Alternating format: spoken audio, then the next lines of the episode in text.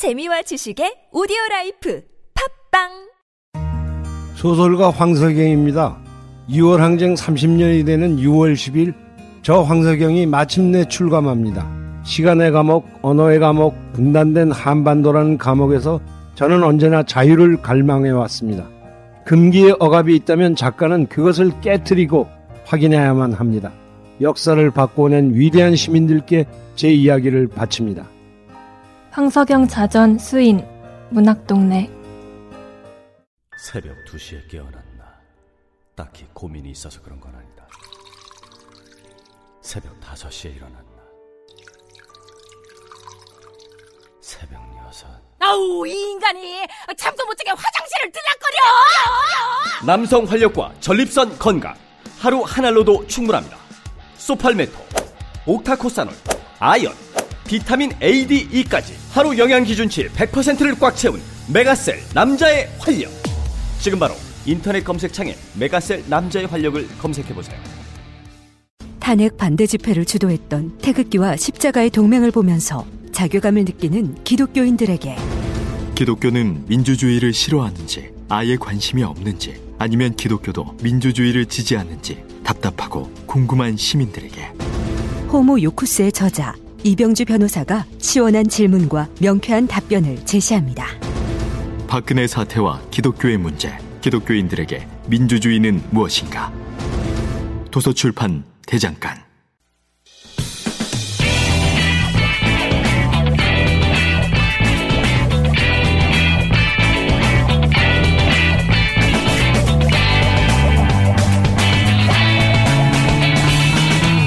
김어준의 뉴스 공장. 더불어민주당 추미애 대표와 함께하고 있습니다. 원래 2부에서 끝나고 가시려는 걸 제가 문정인 특보 관련 발언에서 마무리를 못하셨기 때문에 네. 제가 간신히 붙들고 3부에서 이 마무리 발언을 하고 가시는 것으로 네. 어, 2부 끝부분을 못 들으신 부분도 계시, 계실 거기 때문에 문정인 특보가 이제 사드가 무기체계 하나일 뿐인데 무기체계 하나 때문에 동맹이 깨진다면 그게 무슨 동맹이냐라는 발언 자체가 한국 내에서 이제 여러 언론들의 비판 또 뭐 야당의 비판 그 뭐 포탈을 보면 모두가 비판하는 듯한 그리고 청와대도 이제 이런 파장이 생기자 그것은 개인의 의견이다.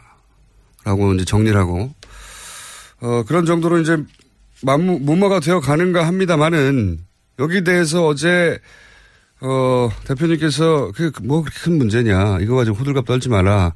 정도의 발언을 하셨어요. 어, 이 문정인 특보 발언에 관한 대표님의 입장을 자세히 듣고 마무리를 하죠, 오늘은. 네. 어, 우선 미국 조야가 네. 한국이 겪고 있는 문제를 잘 모릅니다. 잘 모릅니다. 네. 네. 그래서, 어, 한국 국민으로서 가서 한국은 이런 입장에 있고 이런 이런 곤란한 있다. 문제를 겪고 있다. 음. 라고 전해야 될 필요가 있고요. 네. 어, 그리고 우리는 북한과 바로 맞닿아 있는 네. 어, 당사자죠. 어, 다- 어, 이해관계국이니까 우린 전쟁이 정말 싫고 대화로 풀어야 된다고 생각한다. 라는 국민 여론이 60%가 넘어요. 예. 대결과 긴장 이런 것을 지속할 수가 없는 것이다.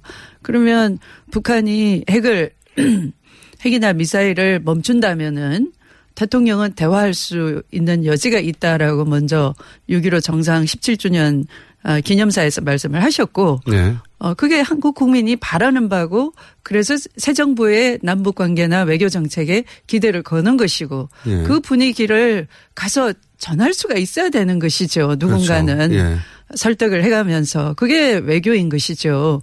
외교라는 게 상대방이 요구한다고 다 들어주면 외교가 필요 없는 거 아닙니까? 그렇죠. 외교부 네. 장관이 있을 필요도 없고요. 네, 네. 네. 그래서 한국은 대화 분위기를 선호하는 것이고 어, 군사 훈련을 한다거나 또 상대방의 핵과 미사일로 대응 수위를 높인다거나 핵과 미사일을 자꾸 개발하고 이쪽도 전략 자산을 전진 배치해서 계속 군사 긴장을 높인다거나 하는 것은 정말 우리로선 조마조마하다. 네. 언제 터질지 모르는 거니까 이렇게 전달을 해야 되는 것이고요.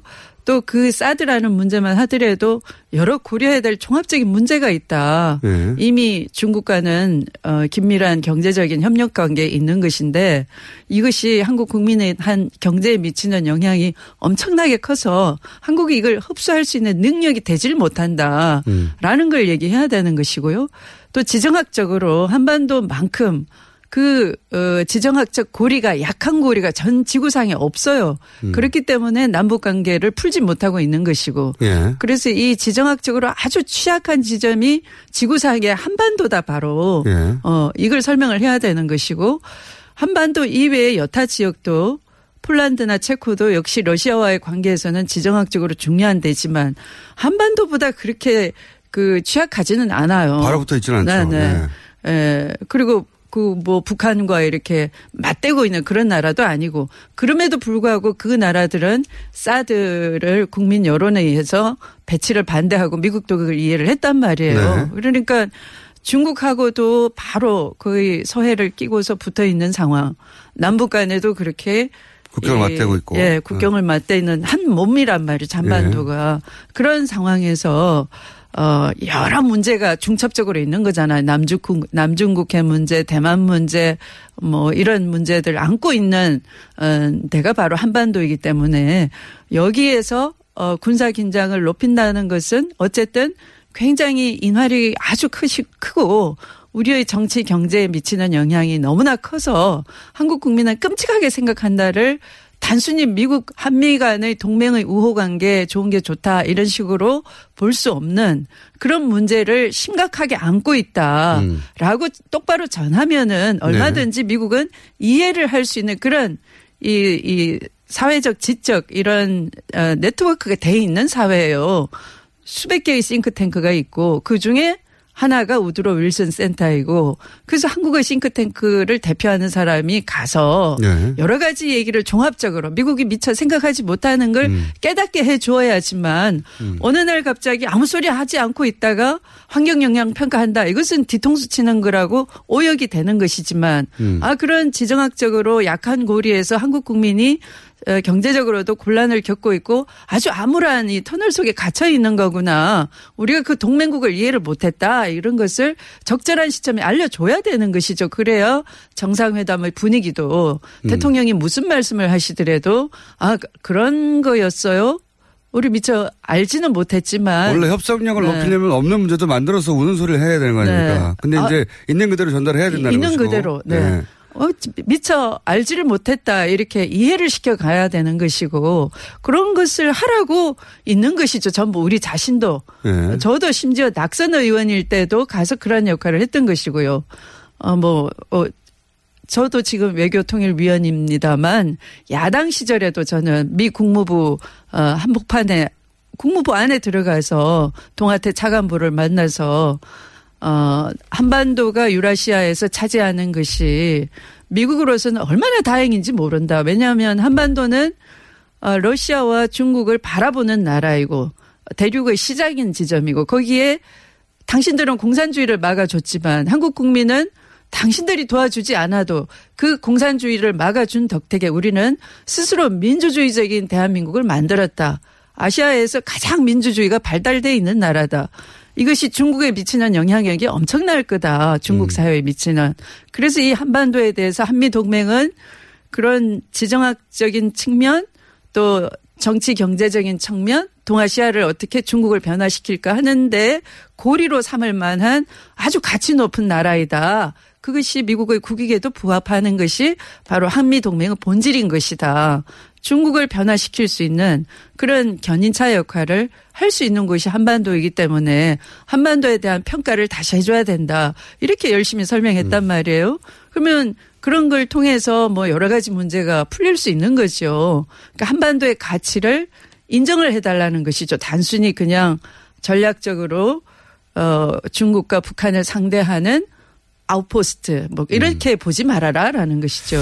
알겠습니다. 요약하면은 네. 문재인 특보 발언은 문제가 없다 할 수 있는 전혀 발언이다. 음. 문제가 없는 것이죠. 네, 오히려 북미 대화의 필요성을 만들어주고 또 남북 대화도 하게끔 미국을 이해시키고 그래야지만 남북 관계가 풀리고 북미 관계가 풀리는 것이죠. 갑자기 10분 네. 동안 연설을 불같이 토해내셔가지고 제가 네. 인사만 하고 가려고 그랬는데.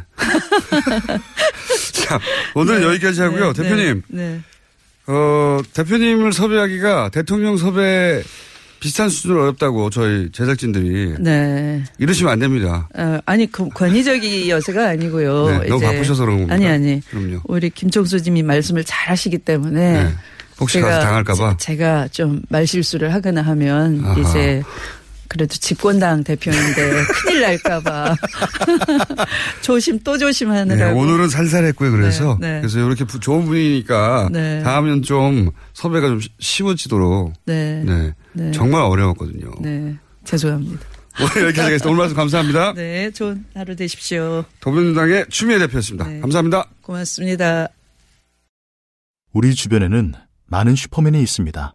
바로 공익 제보자입니다. 하지만 그들에게 세상은 따뜻하지 않았습니다. 조직을 저버린 배신자로 대했죠. 고맙다는 응원 한마디 듣지 못하고 어려움을 감내하고 있는 슈퍼맨들에게 이제 우리가 감사를 전해야 할 때입니다. 시민사회 지지 캠페인 어쩌다 슈퍼맨에 기부해주세요. 아름다운 재단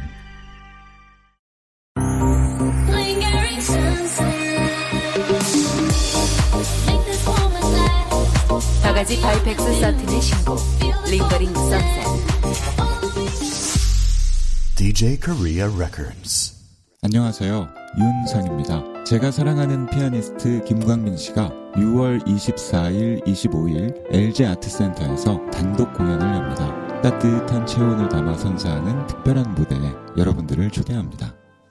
아, 또 떨어졌어. 너 또 입사 시험 봤어? 아니, 차량용 핸드폰 거치대 말이야. 여러 개 사봤는데 실패의 연속이야. 떨어지고, 시야 가리고, 운전석에서도 멀고, 뭐 좋은 거 없을까? 싼 것만 찾으니까 그렇지. 제대로 된 거 하나 사서 편리하게 쓰는 게 더 낫지. 그런 게 있어? 그럼 있지. one, two, three 할 때 two.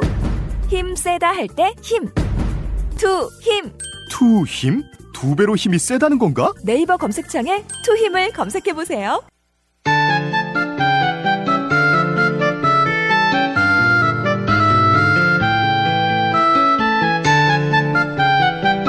자, 이 코너만 하면 문자가 쏟아집니다. 신기하죠? 네. 노회찬 원내대표 나오셨습니다. 안녕하십니까? 네, 안녕하십니까? 네. 노루가즘으로 지난주에 히트를 친 코너 제목 노루가즘.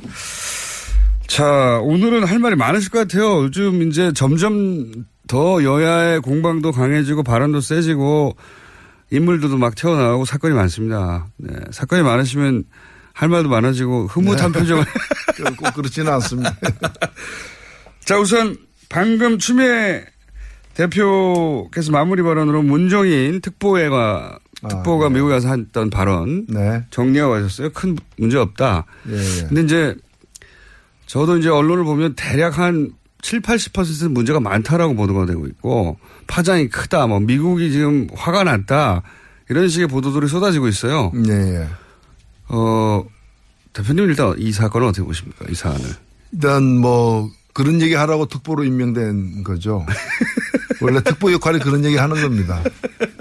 그렇죠. 청와대가 공식을 못하는 이야기들. 그렇죠. 예. 그리고 실제로 그 어, 북한이 이제 핵과 미사일을 동결하면은 어, 동결하면은 어, 이제 뭐 군사 그 전략 자산 배치를 갖다가 줄이거나 네. 또는 군사 훈련을 갖다가 이제 약화시키겠다고 한 축소하겠다. 것은 네. 축소하겠다고 한 것은 그 한국과 미국의 옵션 리스트에 들어가 있는 겁니다. 음. 그러니까 우리가 요구하는 건 뭔가 미사일 그 중단하라는 거 아닙니까? 예. 그 다음에 핵 동결하라. 예. 나아가서는 핵 폐기하라. 예. 이런 우리의 쭉 요구가 있는데 그 예. 요구가 어, 협상을 통해서 얻어지려면은 예. 그걸 위해서 주는 게 있어야 되거든요. 주고받죠, 원래. 예, 그래서 근데 이제 뭘 줄 것인가 하는 거는 굉장히 이제 좀 시- 섬세하고 미묘한 어떤 문제예요. 예. 그렇기 때문에 바로 못 주고 또 바로 제시하지 못하고 비공식적으로 예. 또는 비공개리에 애드벌론을 띄우거나 제시하거나 또는 어떤 민간인이 얘기를 해버리거나 예. 그런 여러 가지 과정을 거치게 돼 있고 분위기를 띄우는 거죠. 그렇죠. 네. 그 중에 한 그 스텝을 이번에 밟은 거죠. 네. 밟은 거니까 그걸 가지고 뭐 제가 볼 때는 미국 측에서도 그 만지고 있던 카드예요. 미국도 자기 주머니에 메모 속에 적혀 있는 네. 그런 걸 이제 얘기한 거기 때문에 뭐 미국이 얘기하기 전에 왜 당신이 얘기했냐 뭐 이렇게 될 수는 있을지 몰라도 그리고 미국이 나오는 반응도 그렇게 나쁜 건 아니에요. 네, 여러 가지 내가 이제 이렇게 나옵니다. 얘기하면은 미국에서는 좀 냉랭하게 이렇게 하고 네. 그 다음에는 또 한국에서는 또 미국이 냉랭한 걸 보고서 그런 얘기 왜 하냐라고 또 하고 이 모든 게 또 하나의 그림일 수 있는 네. 이 모든 것이 하나의 시나리오일 수 있는 거기 때문에 이거 뭐 당연히 밟아야 될 걸, 그걸 밟은 거다. 과거에 보면 이런 걸 전혀 안 하는 거야. 음. 전혀 안 하고 그냥 미국이 에헤마면 따라가고 그래서 한미 동맹을 갖다가 한국이 미국을 그 뭐 동생처럼 맹종하는 네. 동생처럼 맹종하는 게 동맹이 아니다. 예. 그게, 동, 그게 동맹이 아닌 거죠. 네. 그래서 미국과 한국은 파트너고 서로 합작을 해야 되고 중간 중간에 이제 역할이 이렇게 서로가 좀 차이가 날 수도 있는 것이고 하기 때문에 어, 저는 뭐 너무나 당연한 일을 한 것이다 이렇게 음. 봅니다. 특보가 나라에서 월급은 안 주지만은 월급을 안 줘요, 어, 사실. 월급 받은 사람보다 더 잘하고 있다. 저는 그렇게 생각합니다. 월급 받은 사람들이라면 예를 들어서 외교부 관료들이라든가 뭐 이런. 그렇죠. 뭐 대통령이 엉뚱하게 위안부 합의하면은 그걸 말려야 될 외교부 장관이 네. 안 말리고 그냥 그걸 갖다가 이제 그대로 옹호한다거나 이런 것들이 이제 월급 받으면서도 제 할일 못한 사람들이죠. 월급 안 받는 어 그러니까 많은 분들이 문정인 특보 이렇게 특보라고 붙이면 공무원인 줄 알아요. 아 이게 청와대에서 무슨 자리를 줬고 이게 공무원이고 세금으로 월급을 주는구나 그렇지 않다. 특자가 들어가면 돈 안 받는 그 경우가 많아요. 그게. 그 민간인의 자격을 간 거죠. 그러니까 대통령이 여러 마- 사람을 만나는데 어, 이 사람은 대통령인 자문위원으로 여러 가지 옵션 중에 하나의 의견을 듣는 사람이다. 그래서 특보라고 이름을 정한 건데 그래서 이런 얘기를 갖다가 공식적으로 못 하거든요, 솔직히. 얘기하려, 공식적으로 얘기할 때는 얘기한 뒤에 저쪽 반응까지를 다 계산하고 얘기를 하게 되는데 그럼 저쪽 반응을 알기 위해서는 여러 가지 뭐 이 스파이망도 가동돼야 되지만은 이러저러한 에드발론도 띄워야 되고 미국도 이런 걸 참 많이 해요. 그건 선수죠, 미국은 원래. 아, 그렇죠. 예. 예. 그 다른 아니 국제 외교가 이런 식으로 하는 거 아닙니까 원래? 성동 그러니까 역사도 외교라는 게. 우리나라는 이제 없었다가 예. 이제 조금 시작하는 그 거죠. 얘기가 아예 없었다가 네. 여기가 조금 생긴 것으로 봐야 된다. 네. 알겠습니다. 또 하나의 어, 전선 중에 하나가 조국 민정수석이 어, 강경화 외부 장관부터 시작해가지고 안경환 최근에 낙마한 안경환 법무부 장관 내정자였던 분. 네. 어, 그 인사 참사다 야당에서는 그러므로 조국 민정수석이 국회 나와서 어, 야당의 공세를 받아라. 예, 이런 뭐 전선이 쳐졌어요. 이 부분에 대해서는 어떻게 보십니까? 예, 뭐 참사라는 것은 그 영국에서 그 아파트 화재 사건 이런 게 참사죠. 세월호 이런 게 참사죠. 네. 뭐한 사람 낙마했다고 그걸 참사라고 한다면은 좀 국어 공부의 문제가 있었던 것 같고요. 국어 공부의 문제가 예. 그리고 저는 뭐 오늘 저도 운영위원이거든요. 네. 국회 운영위원회 운영위원인데 오늘 이제 일방적으로 운영위원회를 소집해 가지고 거기다가 이제 조국 민정수석과 인사수석을 이제 불러 부르겠다고 이제 하고 있는데 참 불과 몇 달 전 일이 생각나요. 제가 작년 12월 달에 국회 운영위원회에 예. 청와대 비서실장이 이제 나왔길래 왜 민정수석 안 나오냐. 우병우. 우병우 딴 사람은 필요 없다. 우병우 한 명만 있으면 된다. 우병우 나와야 된다고 했을 때 예. 그때 어, 새누리당, 자유한국당 지금 예. 그분들이 뭐라고 얘기했는가 하면은 민정수석이 국회 운영회에 나온 전례가 없다. 예. 왜냐하면 민정수석은 대통령을 지근거리, 지근거리에서 하시라도 부르면 가야, 달려가야 되는 예. 바로 옆에 있어야 되는 사람이기 때문에 예. 민정수석이 나온 적이 없는데 왜 나오라 그러느냐라고 윽박 지르던 사람들이 오늘 어 이제 최순실 게이트도 게이트 때도 그렇게 했는데 예, 그렇게 했죠. 예. 예. 진짜 나와야 될 어제 사건의 당사자였잖아요. 예. 근데도 이제 안, 그 방어를 갖다가 한 사람들이 오늘 또 뭐 민정수석 부르겠다고 그러는데 사실 이 문제는 누굴 부를 저는 여야 합의면 부를 수 있다고 봅니다. 성명이 예. 없기 때문에. 근데 여야 합의가 돼야 의사 일정이 정해지고 그다음에 출석해야 될 공직자들이 정해지는데 여야 합의가 안 이루어지고 있는데 열려야 될 청문회 상임위원회는 안 나가고 예. 어, 그 또 불필요하게 운영위원회는 자기들을 소집해 가지고 나오라고 이렇게 얘기하고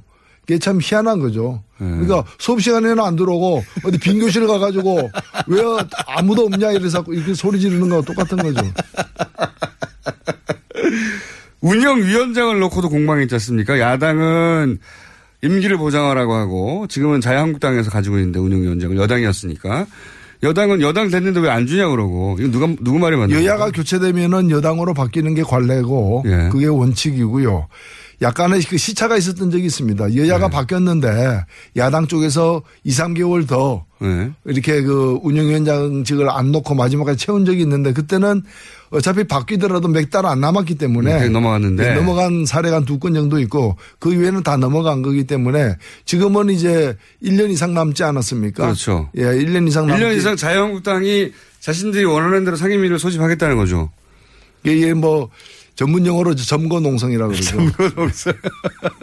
근데 운영위원장을 내놓지 않으면 강제로 뺏는 방법은 없지 않습니까? 네, 강제로 뺏는 방법은 없죠. 그러니까요. 예. 근데 이제 뭐 더 무서운 국민들의 어떤 여론이란 게 있기 때문에 그렇게 오래 버티지는 못하지 않을까. 야당 됐는데 여당 권한을 가지겠다는 거잖아요. 지금 사실은 자유한국당의 이야기는 그 그럴 거면은 대선에서 이겼어야죠. 그거 원했으면. 그렇죠. 네. 그러니까 그 사람들이 지금 조국 민정수석을 소환하고 싶은 게 아니라 문재인 대통령을 뽑은 국민들을 소환하고 싶은 거죠. 자, 한 가지 더 또 여쭤보겠습니다. 어, 주강덕 의원이 결국 이 사태를 부른 것은 주강덕 의원의 그 안경환 당시 내정자, 지금 내정자가 아니시니까 당시 내정자의 어, 판결문, 42년 전 판결문을 기자회견을 통해서 발표하고 그 전날 언론을 통해서 보도가 되고 그러면서 이제 어, 돌이킬 수 없는 지점까지 갔는데 그 42년 사건의 실체가 뭐냐? 이건 별개의 문제인 것 같고요. 예, 여러 가지 설이 있습니다만. 이 판결문 자체가 적법하게 확보되었느냐? 어, 중앙도 의원은 법원 행정처를 통해서 정상적인 과정을 통해서 확보했다라고 말하고 있고. 그런데 이제 지나놓고 확인하다 보니 이게 복수의 버전이 있는 게 아니냐. 예, 하나의 버전이 아니라 법원 행정처로부터 나온 단 하나의 버전만 존재해 정상이잖아요, 원래. 그렇죠? 근데 이제 이게 벌써 복수의 버전이 있다고 하는 얘기가 있거든요. 요 대목에 대해서는 좀 아시는 바가 있는 표정이신데. 이뭐이 사건이 그 저도 이제 국회 법사위 위원이기 그러, 때문에 그렇으니까요. 더더군다나. 예, 안경환 후보자의 청문회가 열렸으면 거기 참석해야 될 사람이고요. 그래서 자료를 수집하는 과정에서 어, 이 사건과 관련된 판결문 네. 사본을 갖다가 제가 입수를 했습니다. 사본을. 예, 입수했는데 예. 근데 이제 그, 그 다음에 제가 법원 행정처에다가 직접 연락해서 예. 연락해서 법원 행정처가 주광덕 의원의 요구에 응해서 줬다는 주광덕 줬다는 예. 거 똑같은 걸 달라. 예. 제가 이제 그 수식어를 음. 주광덕 의원에게 준 것과 똑같은 걸 달라 해서 음, 음. 또 받았어요. 어, 법사에 계시니까. 예, 예. 근데 제가 그 받은 법- 법원 행정처로부터 받은 것과 예. 제가 어, 국회에서 입수한 돌아다니는, 돌아다니는 걸 입수한 것이 것과. 달라요. 두 가지. 전 둘 다. 저는 둘다 가지고 있습니다. 둘 다 가지고 있는데. 위험한 분이시네. 예. 예. 다른데 그 확실히 두 가지 버전이 있는 거군요. 예, 주광덕 의원은 6월 16일 날 오전에 기자회견을 했고, 9시에 했고. 근데 그 전날 예. 저녁에 두 개의 언론에서 그렇죠. 각각 한 시간 간격으로 TV조선과 채널 A에서. 예. 예, 보도를 했는데 그때 그 보도할 때 그 화면에 나온 것 있죠. 예. 그것이 제가 법원 행정처에서 받은 것과 다른 그러니까요. 돌아다니는 네. 그러니까 그거는 사실 보면 원본을 누군가가 빼가지고 예. 그 원본 중에서 그 여성 이름만 가린 예. 여성 인적 사항만 가린 예. 그거 그것의 사진 파일이에요. 예. 사진 파일인데 그게 보도가 됐더라고요. 그러니까 음. 제가 입수한 것과 똑같은 걸 언론사가 입수해서 음. 그걸 보도한 거예요. 그러니까 법원 행정처가 보냈다고 하는 파일 법원 행정처가 보냈다는 거는 공식적으로 한 가지밖에 없습니다. 한 가지밖에 없죠. 한 가지밖에 없고 그거는 저도 나중에 받았고요. 예. 근데 법원 거고. 그거는 가려진 게 아니고 아예 없는 겁니다. 가려진 게 아니라 아예 없어요. 가려, 가려, 가려진 흔적도 없는 거예요. 음. 그- 그거는 이제 여성의 성, 한, 그한 글자. 예. 말고는 아무것도 없고요. 예. 그 다음에 이 남성의 그 안경환 예. 후보자 경우는 안, 만 있고, 있고 아무도. 없고 지웠다는 표시도 없고 그냥 공란으로 돼 있어요. 아. 공란으로 돼 있는데 그 소위 법원 말하는 행정처 버전이군요. 그래 법원 행정처 버전이고 또 하나의 버전은 뭔가면은 원본을 갖다가 이 쪽지로다가 예. 이렇게 여성 인적 사항만 성까지 포함해서 예. 성까지 포함해서 다 가려버렸고 예. 그다음에 안쪽은 다 그대로 있고 어허. 뿐만이 아니라 그 뒤에 보면은 이 판결을 내린 사람의 그 사인이 있죠. 예. 손으로 쓴 사인이 그 원본에는 남아 있고. 그 다음에 법원 행정처에서 준 거에는 활자로만 돼 있어 요 이름이 그리고 음. 사인이 안 보여요. 그래서 명확하게 다른 버전인데 다른 버전이에요. 제가 이제 문제는 뭔가면은 법원 행정처는 공식적으로 주광덕 의원의 요청에 의해서 그 비실명화 처리된 그 비실명화 규정이 있어요. 그렇죠. 법원에서. 예. 그 이름을 어떻게 가리는가 하는 방법에 대한 규정이 있어요. 전산화 하는 과정에서 예. PDF로 만들고 하는 전산화하는 과정에서 규정을 정했고 그래서 소위 말해서 비실명화라고 하는 이름을 예. 지우는 작업. 그래서 그 법원 행정처는 어떤 합법적으로 예. 한 가지를 건넸다고 얘기하고 있어요. 예. 그러면은 제가 입수한 또 다른 오리지널 버전에 어, 가까운. 버전은 누가 누가 줬냐. 줬느냐인데 이 거의 원본의 소재지는 법원이잖아요. 소재지는 법원이죠. 그러니까 법원이 그걸 비공식적으로 줬거나 아니면은 법원 내에 어떤 조력자가 예. 외부의 권력기관 내지 권력기관 사람의 요청에 의해서 예. 의해서 그 빼서 몰래 줬거나 그런 그런 거죠. 예 그리고 결과적으로 보면 일단 법원은 예. 자신이 책임지고 보관해야 될 그리고 법에 따라서 유통해야 될 그 서류를 갖다가 탈법적으로 빼서 준 건 사실이거든요. 그러지 않으면 또 하나의 버전이 있을 수가 없으니까. 그렇죠. 버전 두 개가 있을 수가 없죠. 없, 없으니까. 거기가 근거니까요. 예, 근거니까. 그래서 요 부분에 대한 조사가 필요하지 않느냐. 그러니까 뭐 이 낙마했니 않느니 문제를 떠나서 예. 권력기관이 이렇게 해야 될 일을 갖다 국가기관이 해야 될 일을 지금 못한 거 아니에요. 사고가 생긴 거잖아요. 그러면 이제 이 여기서부터는 추정의 영역일 수밖에 없긴 한데 법원 행정처가 어, 적법한 과정을 거치지 않고 내줬을까요? 아니면 예를 들어서 이제 정보기관이 정보 그 법원 행정처를 제외하고 여기에 접근이 가능한 곳은 네, 이건 그다음부터는 제가 그 상상인데. 상상. 예. 추정인데. 예, 합리적인 유추라고 볼 수 있죠. 네, 알겠습니다. 예. 근데 뭔가 면. 왜냐면 어쨌든 버전은 두 개 존재하는 게 팩트니까요. 이 날짜나 여러 가지 시간적 관계까지 감안해 볼 때. 예. 안경환 후보가 내정됐다라는 얘기가 나오는 순간. 예. 이미, 이미. 조사하지도 않고 이미 안경환 후보에 대해서 이러한 그 흠결 내지 이런 어떤 인적 사항의 특이점, 네. 특이사항이 있다는 걸 이미 알고 있는 그러면 조난 자료를 가지고 있는 것이 이미 알고 있어야죠. 왜냐하면 네. 그때부터 조사해 가지고 물론 조사할 수 있는 근거들은 있습니다. 예. 재적 등본이라 있지만은 그때부터 조사해 가지고 나올 수 있는 게 아니에요. 이거는 시간적 간격이라거나 음. 그렇죠. 이런 것이 그리고 왜냐하면 그 언론사에서도 어 10, 6월 15일 날 오후 7시 몇 분경에 보도한 언론사도 보면은 법적 자문을 이미 거쳤던 것 같아요. 음. 입수, 판결문을 입수해 놓고도 판결문을 안 보여줘요. 음. 둘 중에 한 곳에서는 네. 먼저 보도한 곳에서는 판결문을 안 보여주고 판결문을 갖다가 이제 다시 활자로 찍은 네. 그걸 좀 보여주면서 뭘 보여주는가 하면은 재현 동영상. 음. 가상 재현 동영상을 보여주는데 그 동영상 만드는데 몇 시간 걸렸을 거 아니에요. 아무리 빨리 해도 그렇죠. 아니 빨리 해도 예. 그 모든 걸 감안하면은 이미 안경환이라는 이름이 그 후보자로 나오는 순간 이미 그런 인적사항의 특이점을 알고 있는 곳에서 그걸 원본을 구해가지고 예. 구해가지고 그걸 이제 그 여러 사람들이 보면서 검토하고 어, 국리를 하고 법적 검토를 하고 어, 예. 그리고 그런 끝에 이제 법적인 문제까지 다 감안해서 여러 가지 그 후의 일들이 일어났을 수도 있다. 네, 그럴 가능성이 높다. 아, 낮다. 동, 재현 동영상까지 있으니까요. 네. 그렇군요. 그러면 누가 범인입니까? 예, 이거는 제가 볼 때는 뭐 수사가 돼야 될 문제다. 수사가 돼야 될 문제. 예, 그건 뭐 명백한 것 같습니다. 버전이 두 가지가 존재하는 것 같다고 제가 브리핑에서 얘기했는데 그게 팩트군요, 완전히. 예, 두 개 다 가지고 계시니까요. 예, 명백히 다른 것이고. 그렇습니다. 둘 다 있습니다. 법사위에서 그 다음날 기자회견하고 나서 법사위원 몇, 몇 분들이 그 주광덕 의원과 똑같은 걸 달라고 요청을 했었다면서요. 의원님뿐만 아니라. 그죠? 예, 예. 다 같은 거, 다, 저, 저도 받았고, 그러니까 법원 행정처가 그건 원래 주게 돼 있습니다. 예. 그거는 그 관련 법령에 의해서 주게 돼서 법원 행정처가 그걸 준 것은 전혀 문제가 되지. 전체적으로 문제가 아닌데. 주지 않았다고 한 것이 왜 존재하느냐는 거죠. 음. 어. 애를 낳은 적이 없는데 애는 살아 있는 겁니다. 네. 밝혀야죠.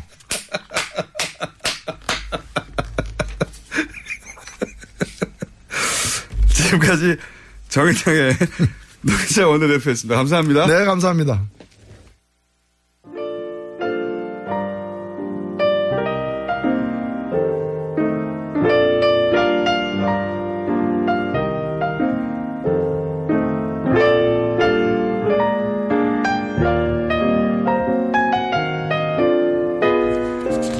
자, 오늘 브리핑 시간에 어, 너무 시간이 짧아가지고 리얼미터 개요를 말씀을 안 드렸네요. 네.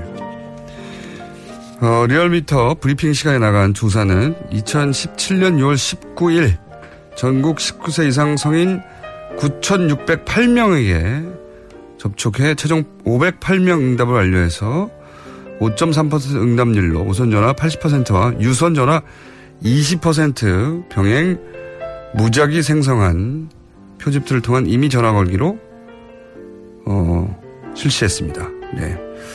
통계 보정은 2017년 정말 더 길어졌네요. 1월 말 행정자치부 주민등록 인구통계 기준 성, 연령, 권역별 가정치 부의 방식으로 내줬고 표본 오차는 95% 신뢰 수준은 플러스 마이너스 4.3%였습니다. 자, 불친절한 AS. 네. 오늘 역시 노회찬 대표님이 오자마자 또 문자가 쏟아졌군요. 봉준호 감독 인터뷰를 해주세요. 이런 얘기 많고요. 옥자라고 하는 화제 영화가 나왔죠. 네. 그리고 누가 더 멀리서 듣나 컨테스트 중입니다. 저는 페루 트루히요에서 매일 듣고 있습니다. 네. 한국 아침의 교통 상황을 정확하게 알고 있습니다. 여기는 시드니입니다. 네. 현진 3명과 함께 이 뉴스를 청취하고 있습니다. 현진 3명은 뭡니까? 자, 미국에서 라이브로 듣고, 밴쿠버에서 재밌게 듣고 있어요. 아르헨티나 부에노스 아이레스입니다. 네.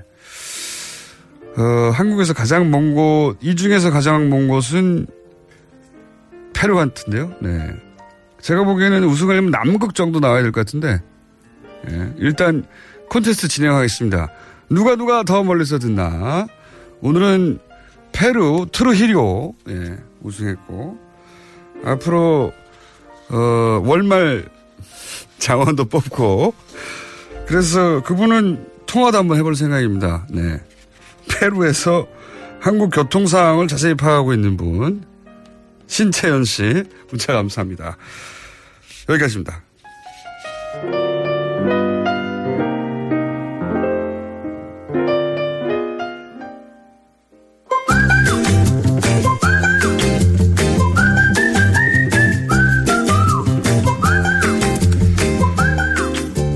자, 칼플라나니 가입자 늘었습니까? 정태수 사장님? 예, 늘고 있습니다. 그래요? 우리 저 정경원 PD가 만 명까지 늘려준다 그랬으니까 뭐 앞으로 많이 늘겠죠. 그 네, 정경- 만 명이 되려면 일주일에 한 천 명씩 늘어야지. 정경원 PD는 엽기수 유명합니다. 뻥이 세기로. 만 명은 안 되고요. 원래 500명대였지 않습니까? 예, 예, 예. 제가 보기에는 한 2,000명만 돼도 크게 성공한 거라고 예, 그러면 지금은 제가 월급 걱정을 안 하게 되죠. 증가 추세가 어떻습니까? 음, 한 10년 될 것 같은데. 이 정도요? 2,000명까지 10년이요? 예. 그러면 한 명 정도씩 늘고 있나요? 10년이면 한 명씩 늘어도 3,000명이에요. 예. 3,600명. 예. 지금은 그러니까 한 명이 하루에 한 명이 안 된다는 거네요? 그렇죠. 이틀에 한 명 꼴입니까? 글쎄요. 제가 저 회원을 잘 파악을 안 하고 있기 때문에. 자세히 파악해서 알려주시기 예, 다음. 주에는 확실한 통계를 알려드리도록 하겠습니다.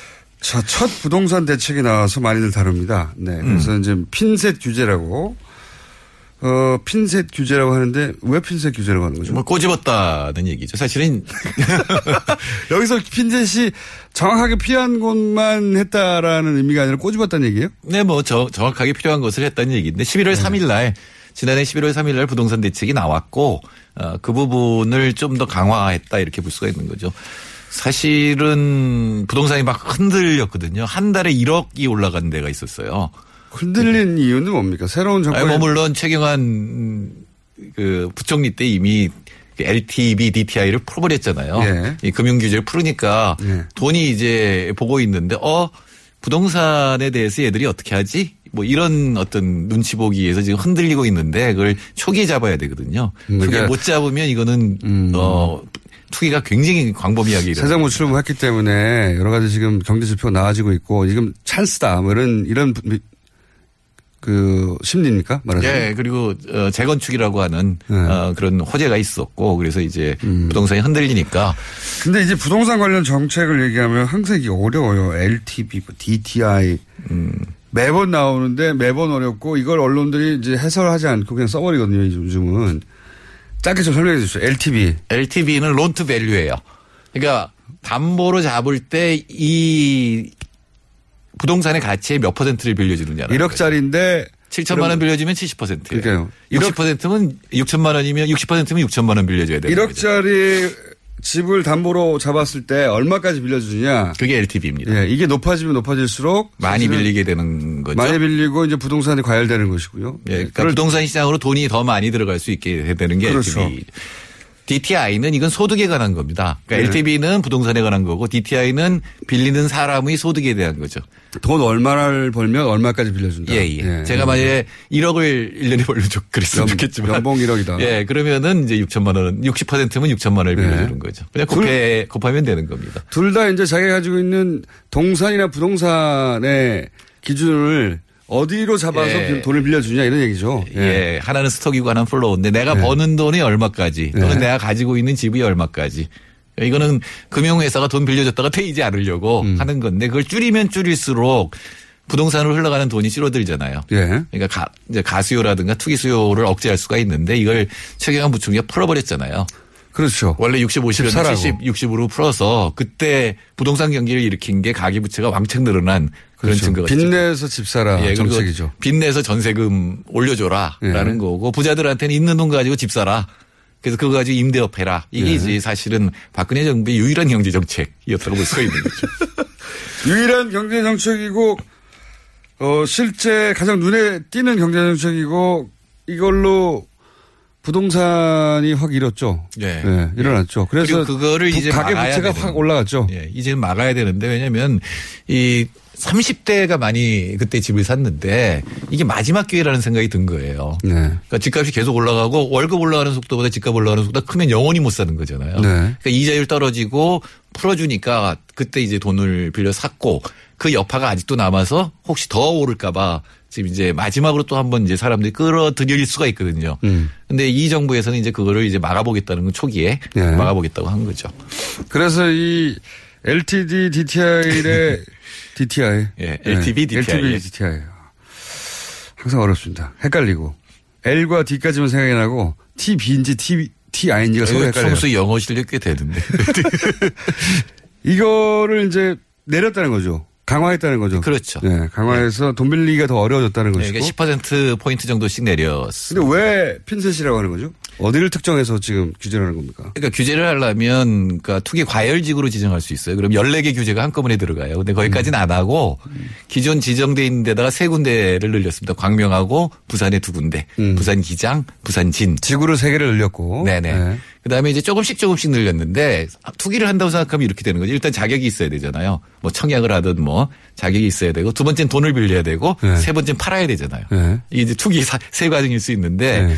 첫 번째는 과거에는 세 채까지 그 어, 살 수가 있었어요. 세 채까지. 예, 네. 근데 이제는 한 채, 기본적으로는 한 채로 줄였고, 그다음에 LTV DTI는 조금 전에 얘기한 그러면 것처럼 집을 한 채까지만 살 수 있다는 것은 두 채부터는 세금이 왕창 늘어난다는 얘기입니까? 이거 팔아야 되는 거죠. 음. 자기가 만일에 원래 거기에 가령 재건축 지역에 두 채의 권리가 있으면 네. 두 개를 모두 갖고 있을 수는 없는 거고 하나를 어떻게든 처분을 해야 되는 거죠. 음. 처분하지 않으면요?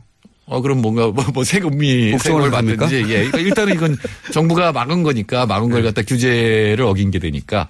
두 번째는 거기- 돈 빌릴 때 10%포인트 정도 덜 빌릴 수가 있고. 네. 세 번째는 팔아야 되는데 가장 투기라고 한다면 분양권 자- 받자마자 분양권 팔을 그렇죠. 있잖아요. 예. 예.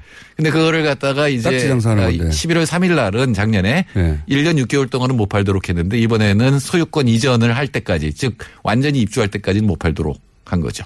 음, 그러니까 최소한 실거주했다는 걸 예, 예. 잠깐이라도 보여줘라. 이게 투기 과열 지구가 되면 5년 동안 못 팔게 돼요. 아 예. 예, 그럼 투기 자금이 5년 동안 묶여버리는 거잖아요. 투기가 안 되는 거죠. 그렇죠. 그러면 정말 살아야 되는 겁니다. 그러니까 지금은 정부가 이 카드를 갖고 있는 거예요. 점 더 올라가면 투기 과열지구로 지정하겠다라고 음. 하는 의지를 보여주고 정부가 막을 거니까 더 이상 투기하지 마라라고 신호를 아, 보낸 시장에 시그널을 주는 정도군요, 지금은. 예, 그래서 이제 핀셋이라 그러고 그러니까 비판하는 쪽에서는 이 정도 갖고 막을 수 있겠냐. 음, 왜냐하면 이게 한 번 못 막으면 네. 계속 한번 정부가 밀리면 확 올라가거든요. 시장이 무서운 것이지 않습니까? 예, 참여정부 때 제가 그걸 경험을 했는데 정부가 의지를 가지더라도 시장이 정부보다 더 영리, 돈에 관련되는 거니까요. 예, 그러니까 김영삼 대통령도 예. 그런 얘기를 했었죠. 이 부동산 가지고 투기하는 사람은 폐가 망신시키겠다. 네. 안 돼요, 근데. 예, 그랬는데 강한 게 나왔는데 망신은 김영삼 대통령이 됐죠. 예, 그게 무너져 버리면 예. 그다음에 더 많이 몰려요. 어, 얘네 무너진다. 그리고 노무현 대통령도 마찬가지였는데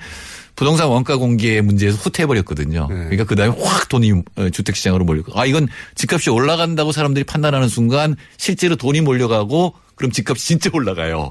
이걸 자기 실현적 예언이라고 하는데 음. 그리고 그걸 막는 거죠. 의지만 가지고 안 되는 건데. 네. 그렇죠? 의지만 가지고 부동산 정책이 그러니까 부동산 문제가 해결됐으면 진작 해결했겠죠.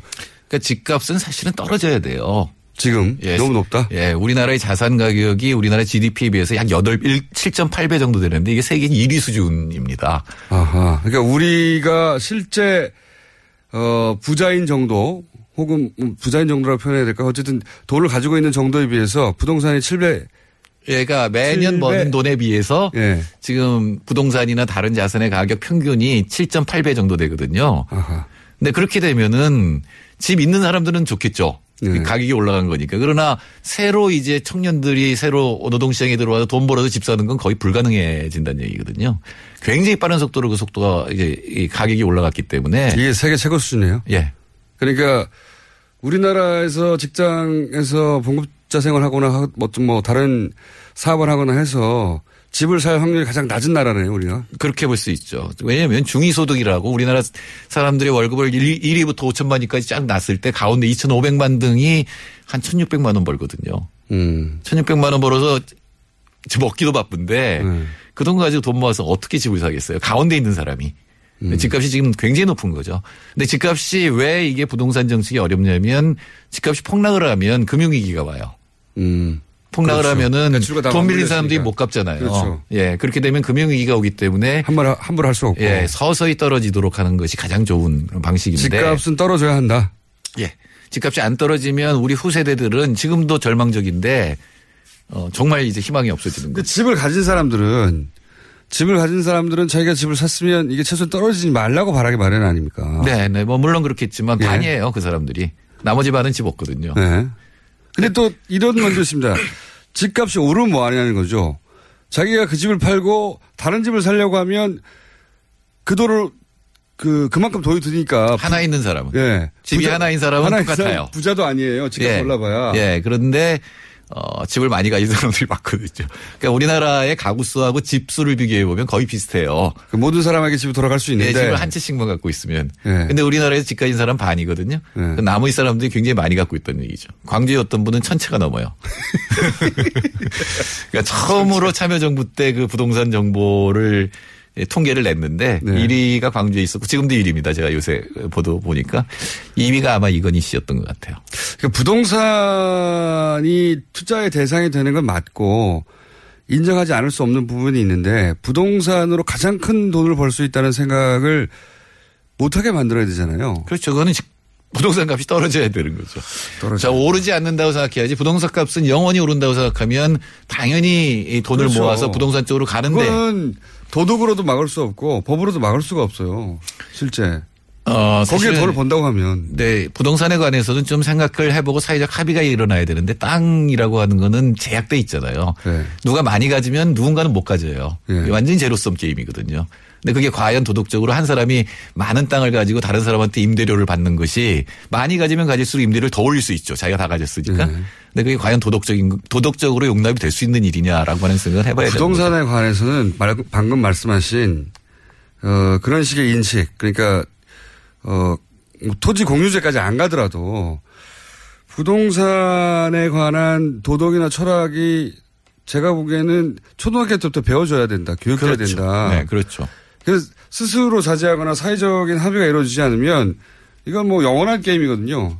네, 이거는 끝이 안 나는 게임이고 무조건 돈 많은 사람들이 이기는 게임이에요. 왜냐면 이게 떨어지지를 않는다면 정, 말로 그렇죠. 그럼 지금 돈 많은 사람들이 계속 부동산을 사들이고 왜냐면 이 사람들은 담보가 많으니까 더 많이 빌릴 수 있고 더 많이 사놓으면 제의식이 없어요. 그리고 예, 그래서. 아이들의 희- 희망직업 1위가 임대업이라는 거 아니에요. 그 정말로 그 심각한 겁니다. 예를 들어서 북유럽에서 부동산에 대해서 자기가 가진 부동산에 대해서 드러내는 자기가 가진 부에 대해서 드러내는 걸 음. 굉장히 촌스럽게 여기고 몰상식하게 여기는 문화가 있어요. 그러니까 어릴 때부터 그렇게 배워서 그런 거거든요. 음. 거기도 부자는 있죠. 근데 그 부자가 자기를 드러내놓고 나는 이렇게 돈을 이걸로 많이 벌었어 하는 게 보여지면 사회적으로 야, 그럼 너무 촌스럽지 네, 않냐? 너? 거기도 거기도 네. 사람이 사니까 거기도 있어요. 툭이 있죠, 물론. 예, 그런데 말 내가 그렇게 해서 돈 벌었어는 말 못하는 못하는 거죠. 예. 예. 그것이 하나의 기법 중에 하나로만 전문가들 사이에 있을 뿐 일반인들 모두가 우린 전 국민이거든요. 전 네. 국민이 부동산을 통해서 부를 축적하는 게 가장 빠른 방법이라고 생각하는 게 오랜 세월 지속돼 왔잖아요. 네.